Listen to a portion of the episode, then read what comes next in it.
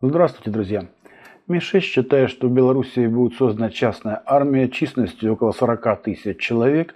Цель ее наступления на Киев и недопущение ввода на Западную Украину, именно в Галицию и Волынскую область, войск НАТО. Ну, прежде всего, польских войск, которые считают, безусловно, Кресс Исходний исконно польскими землями. И вот для недопущения этого и создается армия, с костяк которой составит ЧВК «Вагнер». Хочется верить, что в данном случае разведка некогда Великой Британии не ошибается. Но и в любом случае польза от подобных предупреждений есть, так как в Киеве уже истерят и в любом случае вынуждены будут на этом направлении держать дополнительные силы для недопущения белорусской агрессии. Между тем, на фронтах особых изменений нет. Если начинать с Херсонской области, то там противнику удалось пять дней назад создать плацдарм на левом берегу Днепра. Пока уничтожить его не удается, потому что моторными лодками постоянно перебрасываются подкрепления. Да, развивать отсюда наступление, стратегическое наступление невозможно, как невозможно перебросить тяжелую технику через Днепр, тем более тысячи тонн боеприпасов и топлива, но тем не менее противник будет создавать такие плацдармы, накапливая для этого моторные лодки, плавсредства, готовят понтонные переправы. Цель совершенно понятна – отвлечение внимания прежде всего нашей авиации Запорожского фронта, так как для уничтожения этих объектов придется привлекать авиацию, уже приходится привлекать. Но ни о каком стратегическом наступлении здесь и речи быть не может.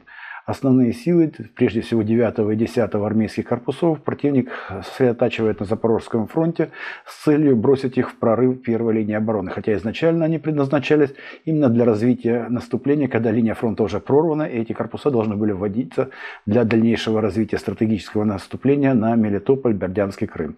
Но не срослось, и успехи очень невелики. За двадцать четыре дня противнику удалось выбить наши войска из пятихаток, но занять позиции в этом селе они не смогли. Село находится сейчас на нейтральной полосе, и оттуда постоянно предпринимаются атаки на поселок Жеребянки. Атаки неудачные, последняя была отбита за последние сутки в очередной раз. Далее восточнее противнику удалось добиться небольшого тактического успеха, выбив нас с первой линии окопов южнее Орехово. Наши отошли и заняли позиции севернее Работино, но это даже не прорыв первой линии обороны. Наибольшего успеха противник добился на Времевском выступе. На разных картах это выглядит по-разному в силу того, что глобус в двухмерной плоскости искажается. Но так или иначе, Времевский выступ практически отсутствует. Здесь противник смог занять первую линию обороны, наши отошли на вторую. И теперь противник пытается выйти на Старомлыновку, атакуя наши войска. Ну, особого успеха пока в этом не, не достиг. К восточнее и на Донецком направлении никаких видимых изменений нет. После того, как нашим войскам удалось южнее Маринки освободить укрепрайон Зверинец, создана угроза поселку Победа, который пока находится под контролем войск хунты. Но никаких существенных изменений линии фронта здесь нет, как нет их и вокруг Авдеевки, где идут позиционные бои. Еще севернее, в районе Артемовска, начиная с двадцатого мая, противник постоянно атакует и южнее, и севернее города.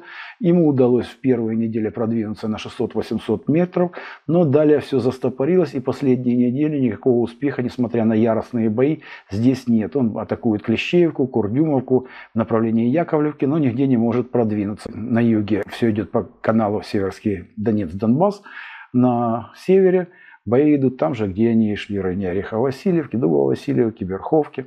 Продвижений у противника никаких нет. Не менее яростные бои еще севернее идут за Спорное, которые наши войска так и не могут взять уже который месяц. И в районе Белогоровки здесь бои идут непосредственно в промзоне поселка. Но дальше продвижение тоже уже месяц не идет.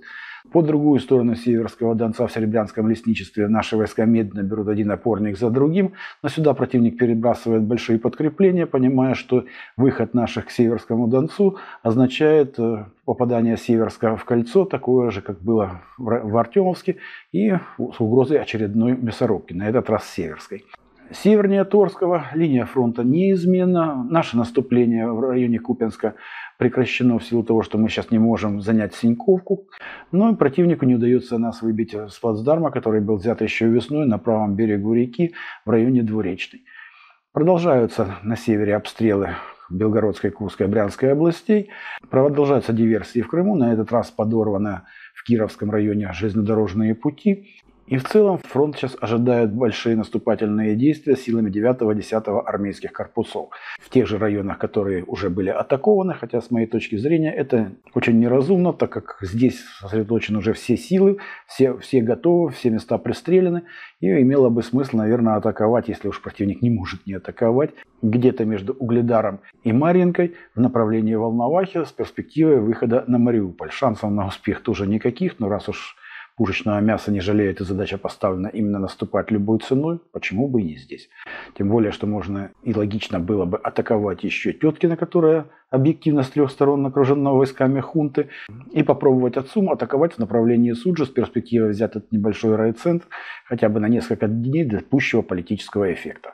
В целом же перспективу стратегического наступления хунты, по-моему, нет никаких. На этом пока все. Всего вам доброго. До свидания.